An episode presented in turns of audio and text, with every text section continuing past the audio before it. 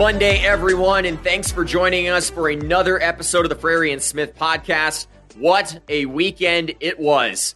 Not only did we see the Sun Belt pull off multiple upsets over Power 5 programs, but they also had one of the best weeks in recent conference history, finishing seven, or 10 and 4 as a conference. And to cap it all off, College Game Day announces last night that they would be in Boone this Saturday as App State hosts Troy in the first conference matchup of the 2022 season. Caden, I woke up this morning wondering if yesterday was all just a dream. No, obviously I knew about the college game day news that's been out for a while, but even when you just said that, I got some chills. Like what a time just to be in the Sun Belt Conference. The week one we were we were hyping up this conference saying it was going to be the next premier group of five conference. And, and week two really showed it. I mean, you see the Sun Belt in this national conversation now, all those teams getting some love that pulled off those big wins. So what a time. I mean, you look at the rankings, there's a little bit of room for some group of five teams to sneak in there. And what better teams than the ones in the Sun Belt that performed at a super high level this weekend? Caden, it was interesting. Right before this weekend, we started to hear rumblings that there were teams in the group of five that thought that that mantra needed to go away. They play the games over the weekend, and I feel like you could maybe throw the group of five mantra out the window at this point.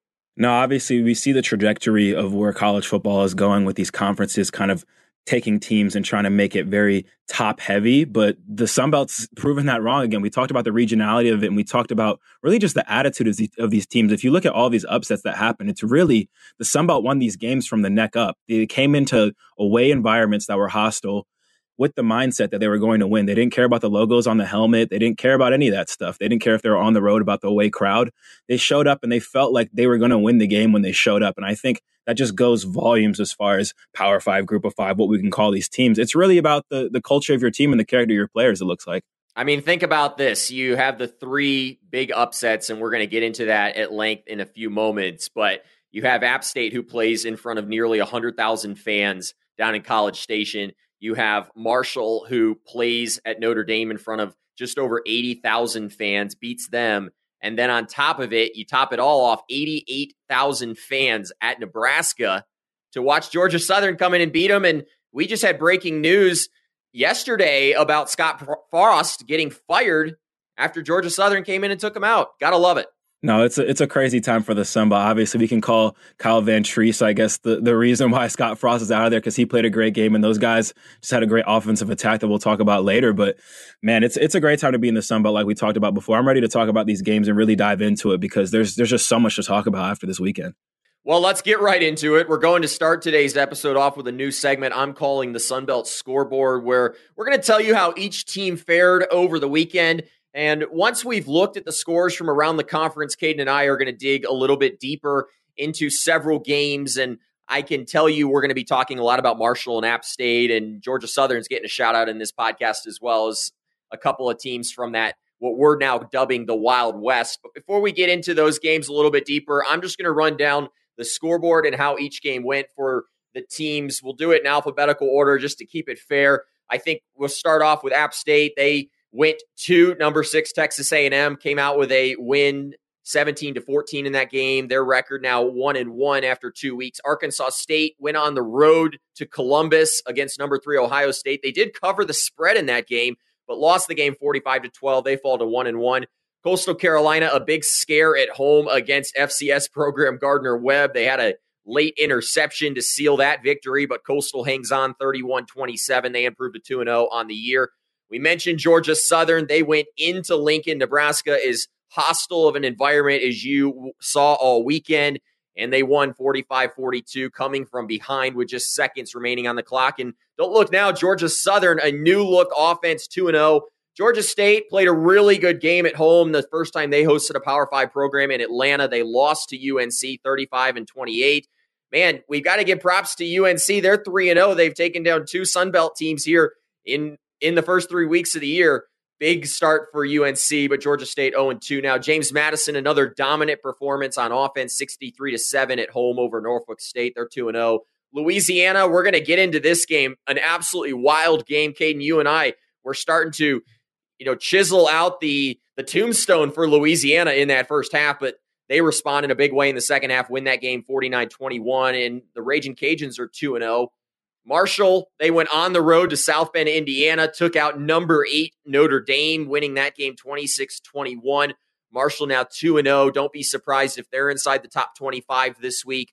Old Dominion went on the road to East Carolina. They couldn't keep up their strong performance from week one against Virginia Tech, a very good ECU team, but they would fall 39 21. They fall to 1 and 1 on the season. South Alabama, your pick to win the West continues to look really good, Caden. They covered the spread. They were underdogs in that game. A dominant performance. South Alabama improves to 2 and 0. Southern Miss, they looked really good in that first half against number 15 Miami, but the wheels, you know, kind of fell off the train at the end. Miami just proved to be too much. I think the biggest takeaway from this game was Will Hall's wardrobe choices, full dress shirt. Caden, I texted you the other day and said, with the amount of sweat you could see his back, I feel like he needs to get a Southern Miss tattoo on his back so that we can see that in future games. They fall 30 to 7. They're one of two teams, them, Georgia State, who are 0 and 2 to begin the year. Texas State, a dominant performance over FIU and San Marcos. Uh, they improved to 1 and 1 on the season. Troy struggled for a little while against Alabama A&M, but ultimately pull away late. They win 38 17, 1 and 1 on the season. And ULM took care of business at home 35 7. They're 1 and 1. Couple of superlatives about the weekend. There's 13 undefeated teams left in D1 FBS college football. Six of them are in the Sun Belt currently. The Sun Belt teams finished 10 and 4 on Saturday. They became the first non-autonomy conference, the group of 5 as we've called it to beat multiple top 10 ranked opponents since September 20th of 2003. And finally, Georgia State and Southern Miss, we mentioned them, the only teams remaining in the Sun Belt who've yet to pick up a victory this season. Well, that's kind of a, a, quick rundown. 14 great games, 10 and 4. Caden, I think that's a great start to the week. Now you mentioned just pure pure dominance from the Sunbelt really right now. I think the cross conference play in the beginning of the season is always excited to see some of those matchups, and you really don't know what to expect in a lot of them. But the Sunbelt, I feel like, over exceeded their expectations. They outkicked their coverage in these first two weeks, and it just makes the hype even more built for when conference play starts. Well, let's jump right in. We promised you after going through all those games that we would dive a little bit deeper into each game. And, you know, really how we've broken out this next section of the podcast was we wanted to talk about, Caden, what you and I have dubbed the the Big East. You know, we're there's so many talented teams. We saw the two big upsets out of yesterday, and then we'll finish off today's episode talking about what we're dubbing the Wild West, purely because it's wide open at this point. South Alabama and Louisiana both looking good. It'll be interesting to see where that goes. But I wanted to get started today with probably what I'm considering the best game of the weekend, and that is Marshall's victory at number eight Notre Dame. They win that game 26 to 21. Charles Huff guides that team to the promised land. They, you know, spike the ball really on the touchdown Jesus up at Notre Dame, and now Marshall is a sneaky pick to slide into that top 25. They did all of that in front of about 77,000 fans up in South Bend. Now, if you watch this game, it was just an absolute grind. If you look, there was no really big offensive plays. There was no deep shots, no no really big explosive runs. It was just a grind. It was about the defense and the run game. Every touchdown that was scored was in the red zone. It was just about moving the football and sustaining those drives. And I think you look at the end of the game, Marshall just came up big. Stefan Stephen Gilmore, sorry, confusing him with his brother. Huge pick six to end the game. They were up 19 to 15 already. Four and a half left. They get a pick six you could just tell that it was deflated. There was a lot of Cobras in Notre Dame putting their hands on their head, feeling like it was out. The quarterback Buchner, he looked rattled, and then he went out on the next drive and threw another interception. That really just sealed the deal for them. So I think Marshall really established himself in this game as another premier defense we're seeing in this conference. Each team went like four for 13 on third down, had about 350 total yards. It was really just a wash, but they took care of the ball. They didn't turn it over, and they forced Notre Dame to make turnovers, and that was that was what cost the game. I think what's interesting here is this was a matchup between two very storied programs, and for two different reasons. I look at these two programs, and they're probably two of the only programs in college football that have movies made after them. And again, very different reasons. You think of the movie Rudy. I've watched that movie as a kid, and that's oh, Notre yeah. Dame. That's what they're known for. And then you look at Marshall, and obviously they're remembered for the plane crash that took place 52 years ago and really that set the tone for what Marshall would become as a program. If you, you know, you've probably heard the story, but the plane crashes on the way home. The entire football team passes away. They were able to get legislation passed that allowed freshmen to play, and that was a lot that allowed them to play that season despite losing their entire team. So, 52 years later, I don't know if anyone would have predicted that Marshall would take down number eight Notre Dame at home It's the first time that a Sun Belt school has ever played Notre Dame, and now the Sun Belt is 1 0 against one of the most storied programs in college football. So I think that's kind of those undertones in that game that makes college football so much fun. One thing I wanted to get into before we talk about that running back play in this game was, you know, we talked about their quarterback, Henry Colombi, in week one. He only misses two passes, and we thought, okay, that's Norfolk State. I don't know what he's going to do for an encore. He has another incredible game, and now he's 40 of 47 on the season, 350 yards, two touchdowns. And it was really his play at the end where he guided an 11 play, 94 yard drive that ultimately would give Marshall the lead with 516 remaining. You have to be impressed with how he's playing here early this year. No, 100%. And great touching on the historical part of this, too. It was obviously great to just see those two uniforms, those helmets, those brands go up against each other. It was definitely exciting to see. But no, Colombi did what he had to do. Obviously, he didn't have a, the most flashy performance, but he was efficient. A lot of people try to downplay or, or make it sound like a derogatory thing when you call a quarterback a game manager, but he truly managed the game. He took care of the football, converted on third downs when they needed to, drove down the field when they needed to, and he really relied on his running game and he relied on his defense to do their job, and he helped up his end of the bargain. So you can play that brand of football when you don't have to do too much for your team. So Marshall played great complementary football throughout this game, and yeah, we can get into that ground game as, as soon as possible. I mean, 219 yards on the ground. Kalian Laborn, sorry, sorry if I messed up your first name, had a great game, 31 carries. I'm pretty sure the most carries out of any running back in the conference this week. They put a lot on his plate, and he made the most of them all 163 yards and a touchdown. He had 100 yards the week before, and we talk about how much running back talent is in the Sun Belt. So it's it's a good game for him. They still don't have Rasheen Ali, which is one of the craziest parts about this game too. And it was just a great balanced attack and a great gritty win for them. Yeah, I think my biggest point in terms of the running backs, the, the question that I had posed here is who needs Rasheen Ali at this point? Marshall looks just fine without Ali, and that's scary for the rest of the country it, we're expected Ali to come back at some point this year. It still hasn't been announced when that would be, but he led the nation last year with 23 touchdowns. So you add him to what's already been a really good running back room, and this Marshall team might just be unbeatable. Caden, you called it earlier this year. You said, hey, there's a matchup coming up a little bit later in the season where Marshall and App State are going to play each other, and you thought at that time it, it would determine the East. And I think after two weeks, that prediction's looking really good. Yeah, we can dive more into comparing which teams in the East had like more impressive wins this week and stuff like that. But if you look at Marshall, man, going forward, they have Bowling Green after this, then they have Troy, then they have a Gardner Webb team, and then they get into that conference schedule. So if they're undefeated going into that conference schedule, maybe ranked and rolling, it's hard to argue that they don't have the most momentum going into the league, especially with a lot of teams like App State's really the only team that's really been playing Marshall kind of consistently as of late. These other teams are just learning about Marshall now, so they're really catching teams off guard. I think in the East and across the conference, there's obviously a lot of similarities from some of these other games too that we can tap into. I mean, Nate Noel wasn't playing in the App State game; they did it without him. Rasheen Ali, they did it without him. I think a lot of these Sunbelt teams are throwing, showing, showing they kind of have some of that similar DNA, DNA as far as depth at the running back position, tough up front, tough on defense. So it's the, the beasts in the East, like we're saying, man. There's a ton of teams out there that can play, and Marshall may be playing the best of them all. Last thing I had on Marshall, and it was their suffocating defense. And through two weeks, they're giving up 12 points per game.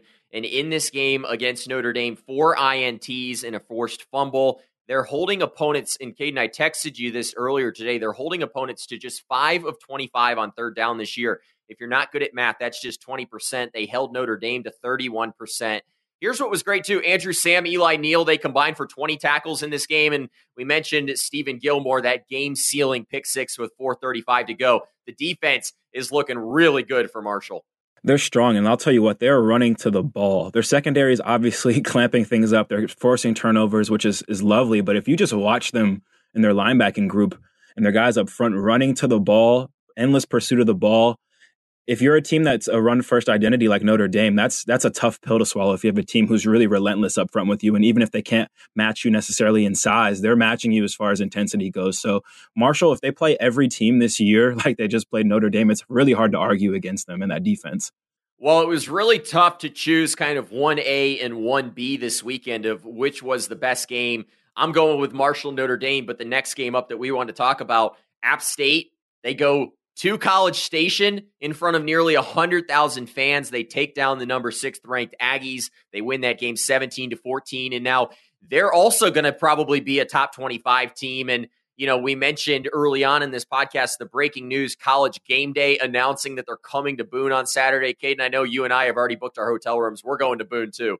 hundred percent. I've been I've been to many a game day in Boone, many all played in them, obviously, except for my official visit back in the day. But I I never thought I would see a day that we got college game day, and I know how special and football football means to that town. So getting that, I think nobody in that town is taking it lightly. Have to see it for myself, obviously. It's obviously not the biggest town. So we've been, a lot of us have been talking about where they're going to set things up and where they're going to do stuff. But obviously going to be a super exciting time in Boone, North Carolina this upcoming weekend. And I think they earned it with this win. Another tough, gritty game up front where they just simply outplayed the team in front of them up front. And it really went to show. I think there's a ton to talk about in this game. I'll let you get into it first because I'm just I'm still so excited about college game day thinking about that. Yeah, I mean, we didn't do a biggest loser segment in this episode, but if there was a big loser, that was clearly the national media because you know where game day wanted to be next weekend? They wanted to be at Miami, Texas A&M, and that got destroyed with the strong play of App State. Suddenly now they're going to a Sunbelt school. It'll be just the third Sunbelt school that College Game Day has gone to. They went to JMU when they were still an FCS program, and then you remember a couple years back we had – uh, Mullets versus Mormons at Coastal Carolina, and College Game Day showed up. So this will be the third time that College Game Day visits a Sun Belt school. You know, really, I think we've got to start here with the stifling defense and talk about a rebound performance for defensive coordinator Dale Jones and this defense that was run all over the field last week by Drake Maye in North Carolina. They held Texas A&M to just 186 yards in this game, and I thought this stat was particularly interesting Texas A&M had just two plays inside App State territory in the game's first 52 minutes. That's incredible when you think about it. And it was really just a far cry from the 567 yards that UNC put on them a week ago. UNC had 315 yards passing. Meanwhile, they held Texas A&M, that's supposed to be a really good offensive football team, to just 134 yards through the air. Talk about night and day from the week before. I mean, if you, if you it's this, the tale of two games. I mean, last week I told you the the App State defense is really going to have to take a long look in the mirror and figure out how they're going to bounce back from that poor performance the week before on the defensive side, and they did just that. Holding them to less than 100 receiving and 100 rushing is insane. They had 97 receiving yards, 89 rushing. The pass rush was cooking, man. Jalen, my boy Nick Hampton wasn't producing, but he has a backup behind him in Jalen McLeod, who's another physical specimen rushing the ball. He had one play, I think it's going kind of viral on Twitter right now, forced two fumbles in one play, knocks the ball off Haynes King's hands, gets picked back up, he knocks it out again. App State goes, goes on top of it. So because that pass rush was so effective and because they couldn't run the ball, I think it showed how how good this defense can truly be if that pass rush is getting there. And it's another co- mobile quarterback. You saw Haynes King get out of the pocket a little bit and extend plays, but it wasn't nearly as bad as what Drake Maye did to them last week. That's for sure. Can you remember on last week's podcast when we talked about that App State game? We obviously talked a lot about the offense, but I think we both said, you know, we're not overly concerned about the defense. We felt like they would figure it out, and they clearly did in this game. The next thing I wanted to mention, though, was really just the strength of this running back room, and it was on full display against Texas A&M. You mentioned a few moments ago Nate Noel misses that game with an injury. Certainly have to hope that he's back for Troy this coming weekend, but Camerun Peoples, Ahmani Marshall, Daetrich Harrington, wow, they showed out in a big way against Texas A&M. No, App State, you did mention that we're not worried about that defense, but I will say I am worried about some of those injuries. They they already lost Brendan Harrington. They lost Trey Cobb in this game. They have Nate Noel out. So they're they're going to need some of those guys as long as the year goes out. Obviously, you, it's good to get those early reps in and get those injuries out the way, get those guys back, get some of your backups some reps, which is huge because we saw a lot of depth on both sides playing. But ran the ball super effectively. I, I, think it's not crazy to say that this App State offensive line might be the best looking in the country. Right? I mean, if you look at their two first games and the competition that they played and the way they tra- projected protected Chase and the way those running backs were able to work and make those cuts and had huge wide open holes. That group up front, the Bulls, man, they're nasty and they're they're protective of their people. They don't want their guys getting hit, and it's shown with that running back performance we saw yesterday and the performance of Chase Brice. Hey, we talked with Bryce on Wednesday, and he mentioned that prior to this season, they decided to make the shift from going to Mexican and Italian. That shift has paid off in a big way, and the Bulls are rolling through Boone right now. I love the post game comments from Cooper Hodges, too. He talked about this game, and Hodges said, I'm sick and tired of hearing about Michigan. He says, I want our legacy to be Sun Belt champions, and I want our legacy to be beating Texas A&M. Well, this group, the Bulls, have now left a legacy in Boone with this big victory. No, and it looked like there was a, a, herd of bulls on King Street. If you saw after the game, I mean, King Street was flooded. I think this this moment is very clearly the modern version of Michigan. I don't think anyone's going to forget that Coop. I'm sorry. I mean, that he might be the first person ever to say that he doesn't want to be. He wants to get away from that Michigan game because that's obviously what App's been identified with. But this this win is up there for them. I think you saw how the city reacted. You saw how the nation reacted, and I think Cooper definitely, Cooper and those boys definitely got their point across as far as getting national attention for this big win. Caden, here's a quick question as an App State alum. Was this victory for App State bigger than the victory over Michigan 15 years ago? So I actually this this kind of goes into I'm a big movie guy and I have a big hot take that if the if there's a movie and there's a sequel and the only reason that the second one is better than the first one or the first one's better than the second one sorry is because it's the first one then maybe it's the second one. But no, I still have to give it to the Michigan one. It was the first one, so it definitely laid the foundation for this game. But aside from that, the block field goal is just way more of an iconic moment. I think if you look at that win, and Michigan's hype at the time was a little bit higher than Texas A&M's at the time. It's not taken away from this win at all from those boys, but that Michigan one definitely laid the foundation, and then the fashion they won it on on that block field goal. Maybe if we would have blocked the field goal instead of the A&M kicker, just, I don't know what he did, shanking it completely off of his foot. Maybe I can put it in that conversation if someone would have one hand scooped it up like my boy Lynch and, and got some yardage. But now nah, I'm still to have to give the Michigan nod for that one. Sorry, guys. Well, App State takes down number six Texas A&M, and as we mentioned, Caden and I are going to be in Boone this coming weekend. So if you're listening to the pod and you'd like us to stop by your tailgate, I've heard that tailgating up in Boone is outstanding. So give us a shout out on Twitter. We'll stop by. We'd love to meet you, uh, the App State fans, and just kind of enjoy what will be a historic game on Saturday. Let's move on to the third Power Five win of the weekend, and that's Georgia Southern at Nebraska. They win 45 42, a signature win for Clay Helton in his early tenure. It's the second Power Five win in Georgia Southern history. If you remember back to 2013, they took down the University of Florida 26 to 20 in the swamp. Here's a crazy stat in this game, Caden. You know I love these great nuggets. Nebraska was 214 and 0 entering play at home when scoring 35 plus points. They're now 214 and 1. Great stat, and I think this this looked like a Pac-12 after dark game. I mean, this was a crazy shootout. If you would have told me before this week that hey, Marshall was going to get an upset, App State was going to get an upset in Georgia Southern, and you showed me all of the scores, I'd have no reason to. I would have not pick, picked Georgia Southern to be the team that was in the shootout. I would have looked at the App State performance from the week before and said, "Oh, okay, App State got another shootout win." But look at Georgia State or Georgia Southern here. I'm sorry, what a game from them! 45 points, 642 total yards. And the really the most impressive part of it to me is they still have some of that personnel from when they were running that triple option. They're in a weird phase right now. Obviously went three and nine last year, still trying to kind of recruit some of those guys that are more fit. But you have guys that have been blocking for running backs more than catching balls for the past year or two. And now they're out here balling out, making back shoulder catches and big plays. And what a game for them and what a what a moment really for Georgia Southern as a program.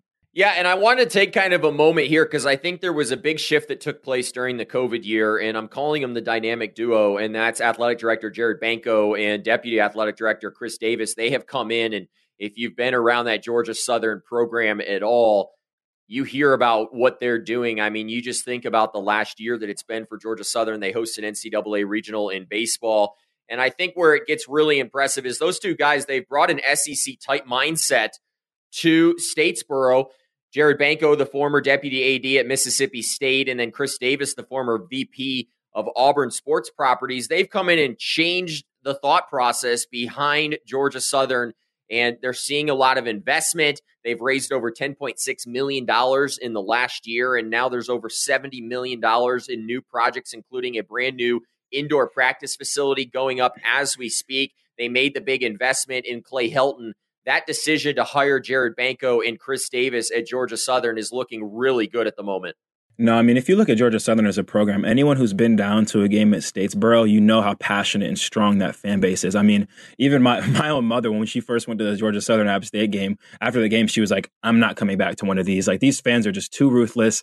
It's straight up not a good time as a visitor. If you're a, a football fan who lives off of it and loves it, I love getting off that bus in Southern and hearing all the fans give me that energy. But no, if you hold on to a couple moments, and Southern has a couple more big wins like this, and they're clearly trying to change that culture and shift some things in the program. They have the infrastructure to do it. They have the fan base of people who cares about it. They're in Georgia, so I mean, you can recruit those guys who don't make it to UGA, don't make it to Georgia Tech. Get some of those guys down to stay in the state.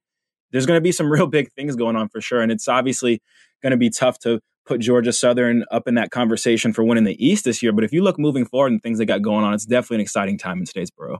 Caden, we need to do this sometime, but we need to rank the most rabid Twitter fan bases in the Sun Belt. And I will tell you from my experience, the Georgia Southern Twitter fan base is right up there in the conversation. They're rabid. They love their football. A lot of exciting things to go. And, you know, the next thing I want to talk about with this game, and I had it simply summed up, is this they've found their man. And by their man, I want to talk about the play of quarterback Kyle Vantrease threw for 409 yards in this game. He became just the first Eagle to post back to back 300 yard passing performances. And it was his eight yard touchdown run with 36 seconds left in regulation that sealed the deal. Vantrease transfers in, comes into a brand new program here, and he has excelled to begin the year. Nah, this was his hold my beer moment. I mean, he's like, listen, y'all have Y'all been watching triple option quarterbacks play for the last couple years. Some good ones. Obviously, Shai Werts was running the show over there, but he was like, "Hold my beer. Let me show you how I'm going to throw the rock around the yard. This, the, the, options are dead. We're off of that now. Let's show you what I can really do." And I think he had two interceptions in that game obviously it's hard not to throw a couple interceptions. Not many there's not many quarterbacks in the country who are not throwing at least an interception or two when you throw the ball 56 times in a game. One of them was just an egregious one. He threw it up a 50-50 ball that I got taken, but another one was a hard hit. So he played a great game, completed some back shoulder balls to his guys. Third down came up big in that last drive, like you were mentioning, converted some fourth downs. He was the man in this game, and he really truly went toe to toe with Casey Thompson, who's one of the best quarterbacks in the nation and, and showed him what was up. And then if you even look at the running game, Gerald Green made the absolute most of his carries, only touched the ball 10 times, but had 132 yards and two touchdowns. So it looks like there's a little bit of shift with that offense. The the run game used to just be run game, run game, run game, and then they would sneak a little pass in there by you. And it looks like it's a little bit more of the opposite. They use that pass game to open up that run game. And it was it's exciting times, like I said, for Georgia Southern, especially on the offensive side of the ball. Well, I don't want to make you have to say too much about Kyle Vantrease later because – I'm giving a little sneak preview. You might want to stick around to later in this episode when Caden does his Smith's picks of the week segment. But he was outstanding. And I think the biggest thing, and you kind of just touched on it there, was offensive football has come back to Statesboro. Gone is the old triple option that they ran for years. 1,217 yards of total offense in this game against Nebraska. It broke a program record of 1,216 yards that was set all the way back in 1999 against Northern Arizona. Dominance on the offensive side of the football. 100%, man. I think if you're any other team in the conference and you're watching this one, you're definitely a little scared. You're thinking, wait, wait, wait, this the triple option team from from a year or two ago, this is what we have to deal with now. And we talked about that fan base before. If you go down to Statesboro in an environment where those fans show up, especially at night, loud, rabid, going crazy. They were going crazy when they were running a triple option game, when they were they were cheering for an offense that was only throwing the ball a couple times a game. So you get in a shootout and those fans are the energy is only going to pick up and pick up. It's looking like there's not very many places on the road in the East that you want to play. And if Georgia Southern keeps this offensive production up, you're definitely not going to want to go to Statesboro and have to play this team, especially on the offensive side of the ball. Yeah, and you know, we'll kind of just cap off this segment here because that's really what we've got in terms of talking about you know, the Big East is we're going to start calling it here, but you have four teams in that East now that are undefeated going into week three Coastal Carolina 2 0, Georgia Southern 2 0, James Madison, and I'm missing one, Marshall 2 0. So four out of the seven teams on that Eastern division undefeated through two weeks. Caden, I said this to you over text yesterday. They're starting to put themselves in the conversation that this might be the best or second best division in college football. And you have to think App State arguably has the best loss in the nation right now. Like if you they they, they went up toe to toe against what's clearly one of the most explosive offenses right now and took them to the wire. So even them not being undefeated, I think everyone in that conference is looking at App State like, yeah, a little bit aside, I don't want to do that. But no, we talked about it last night, man. I think there's a difference between having the most competitive division and the best division. I always joke about this. I'm a Giants fan, so obviously the NFC East is a very weak division. People would say that's the worst division in the NFL, but I would counter and say it's the most competitive division. It might be the worst, but I think all of those teams historically have been the closest to each other. Well, if you look at the Sun Belt East, it's a little bit of both. Every team is close to each other as far as what they can do, but they're all very, very good. It's hard to it's hard to bet against it. And I think if you look at the West, it's you have the same problem but different. You don't know who's going to win the East because there's so many good teams over there, and you don't know who's going to win the West because there's no clear front runner. So it's definitely a tale of two different conferences. In the Sun Belt East, nobody Group of Five, Power Five, anybody is trying to play anybody from the East right now, and I think it's definitely proven as one of the stronger conferences and divisions of the entire nation. Well, before we get to talking about the Wild West, just one more quick thought on the East. Caden, does it concern you at all with all the talent in the East that at some point they, they could cannibalize each other very easily?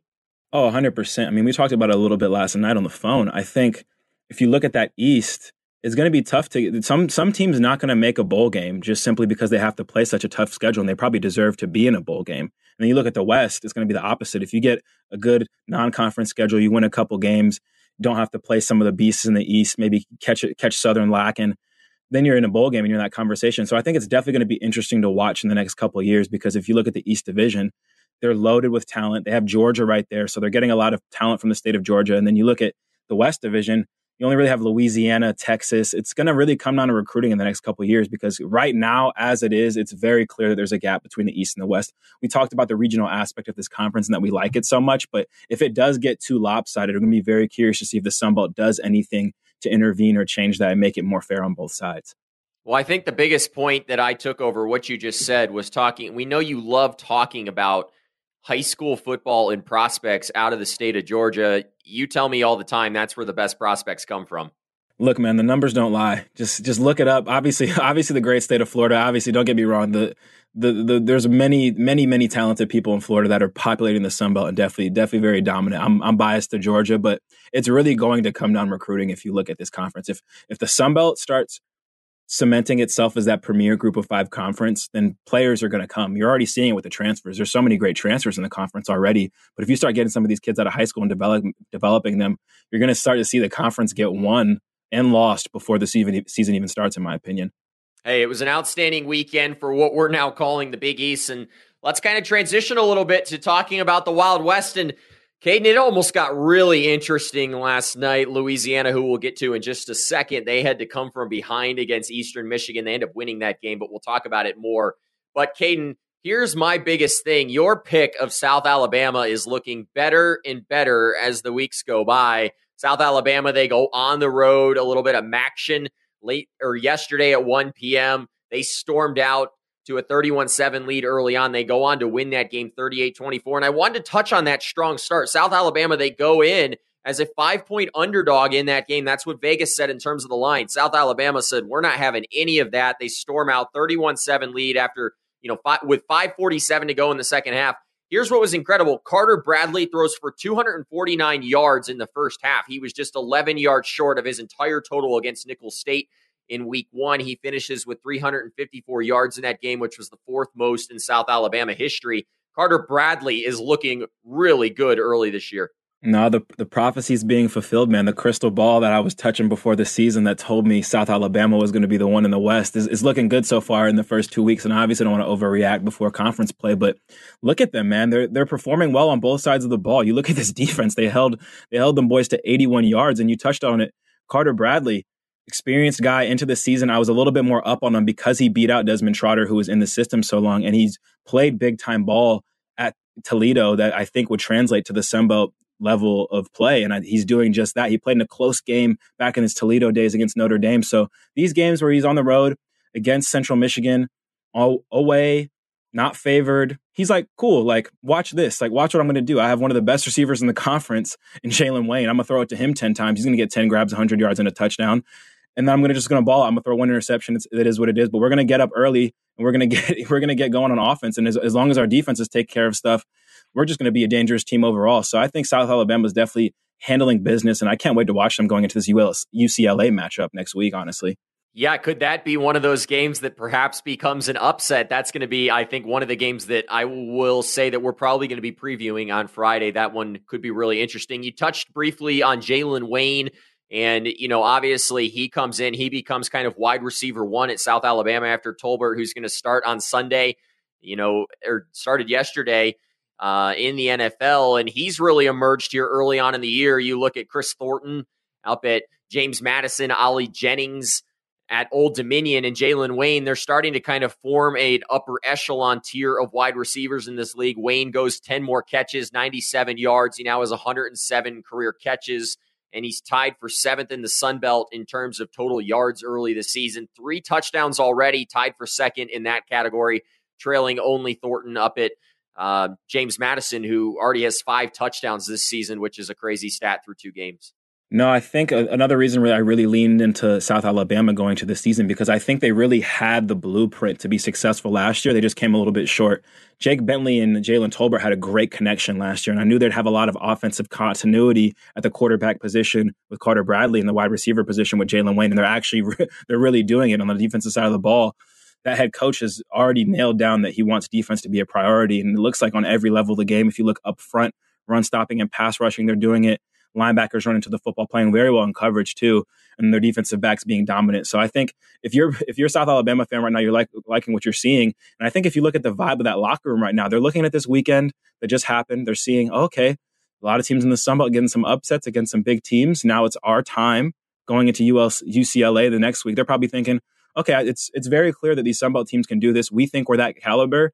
Let's let's go out and lay it out on the line and give UCLA a really good shot getting upset as well this weekend. So I think it's going to be an exciting weekend of ball. And I feel like I'm gonna I'm gonna make you talk about my boys in the pregame show next week. I'm just letting you know that we're going to talk about this game, and it's almost like we we should have talked more about some of these Power Five matchups for the Sun Belt because it looks like this year they're coming to play. So we got it. We got to talk about it this week. We got to be ahead of the curve this time.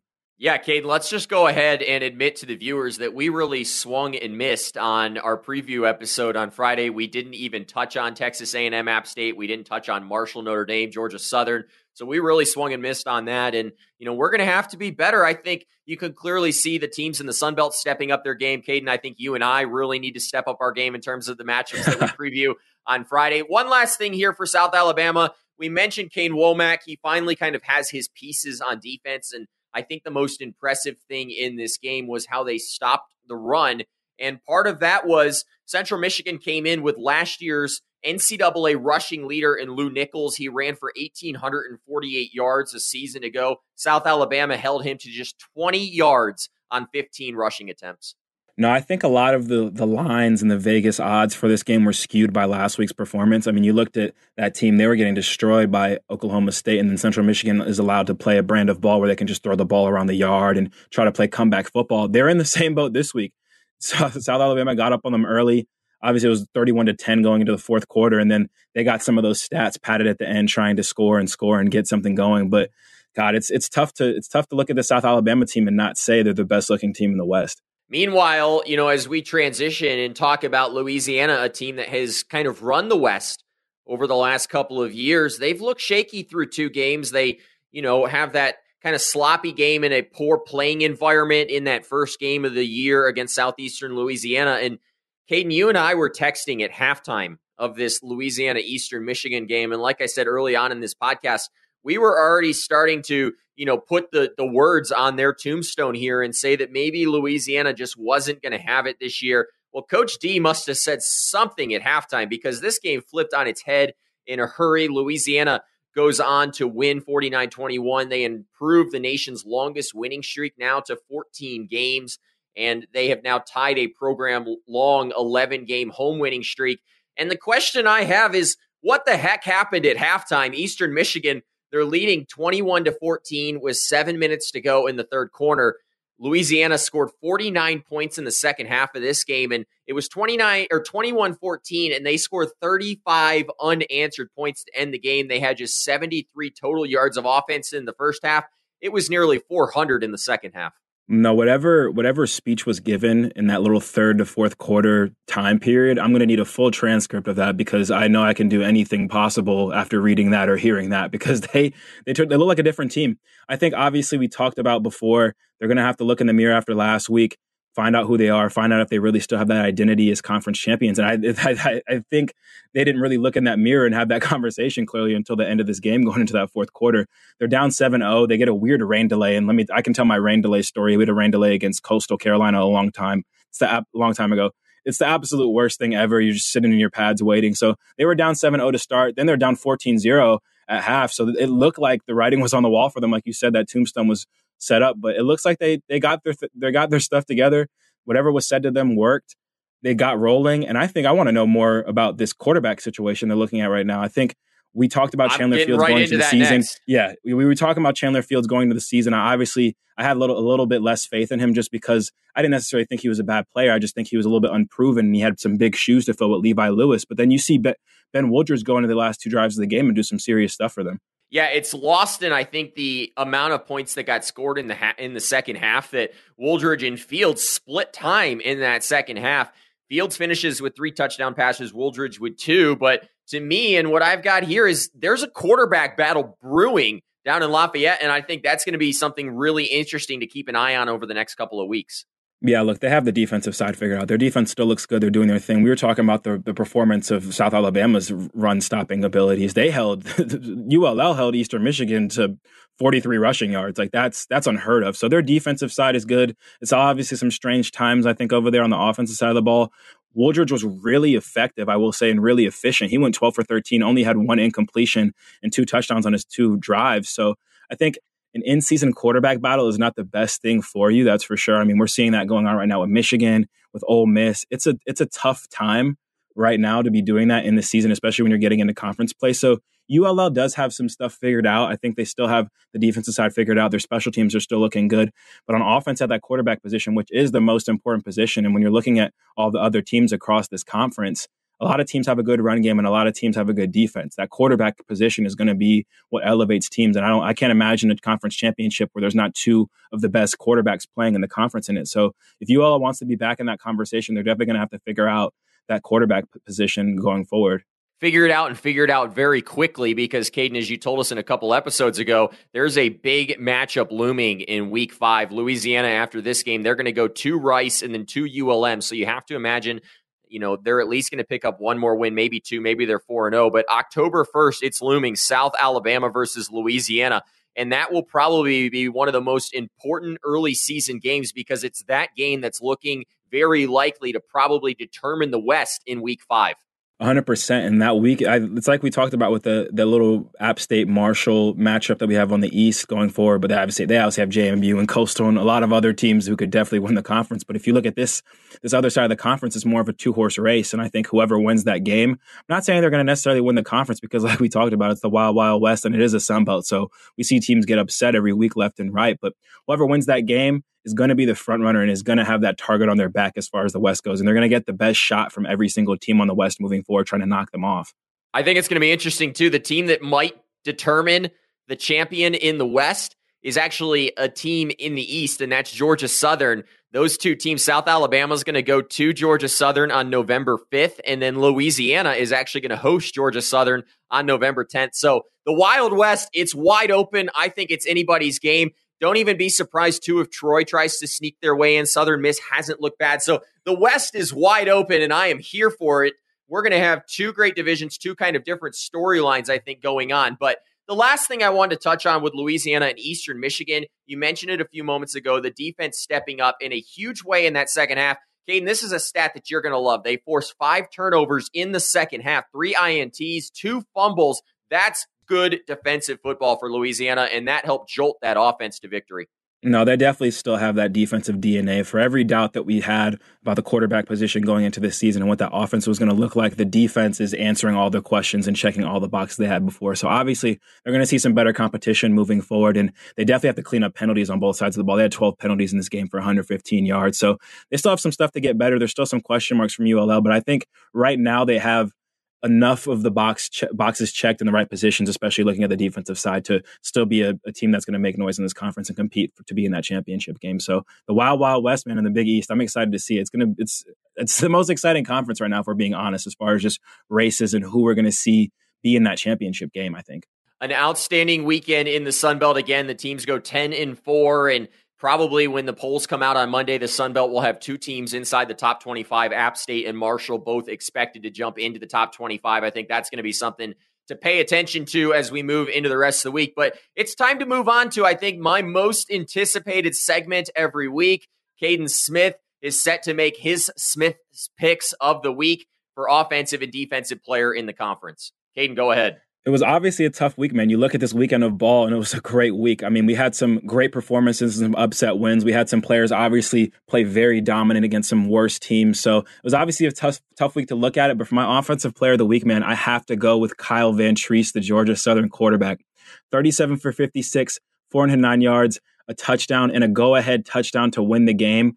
Obviously, had two interceptions, but I'm willing to ignore those. Like I talked about before, he threw up that one deep ball, got picked off, got hit on another play, and it got picked off. wasn't necessarily his fault. But if you watch this game, man, his name was written all over it. That last drive, if you just want to watch some good football, watch his last drive, the throws he made, the back shoulder throws, the fourth down conversions, then using his legs to punch it in and win the game. A great stat for this, too. If you look at now the national passing leaders in the country, he's number five, and there's only one quarterback ahead of him that played in two games. He's the Georgia Southern's only played in two games, and he still has the stats with some of the quarterbacks that played in week zero. Those are the only guys ahead of him, except for one guy. Huge performance for him. He threw for the third most yards in the nation this week out of all of college football. So, got to give my offensive player to him. He balled out, and he really won that game for that team. If we look at the defensive side of the ball, got to go with um, Coastal Carolina. Sorry, Coastal Carolina corner Lance Boykin. He ended the game with five tackles, one pass breakup, and two back to back game sealing interceptions. Huge play out of him. If you look at the last couple drives of the game, you get Gardner Webb scores a touchdown. They're down four points. Then the next play, next drive, Coastal Carolina goes, scores a touchdown. Now they're up five points. Then Gardner Webb gets their shot to answer. He gets an interception.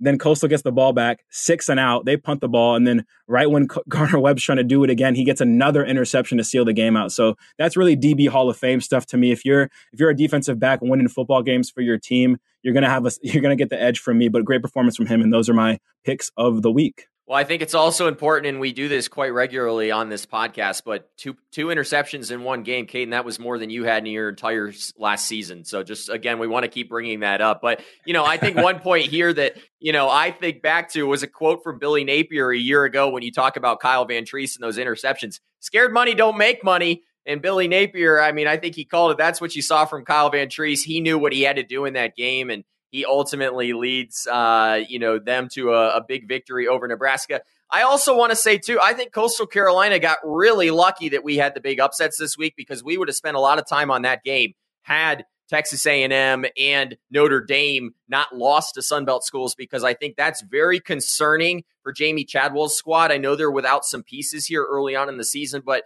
FCS Gardner Webb comes to town and you hardly take care of business. I think we would have touched on that had we not seen some of these big upsets. No, it's definitely strange times for ULL and Coastal teams we're used to seeing be very, very dominant in games like this. They're playing it a little bit closer now, but I think I have to say, if you're looking at Coastal, though, they're taking care of business in the second half in all of these games. They obviously want to be blowing these teams out and playing more dominantly, but I think there's still something to say about Grayson McCall's experience and the DNA of that team being able to finish games. So I don't think any team, especially in the Sun Belt East, is going to be taking Coastal lightly, but they definitely have some areas they can improve in 100%.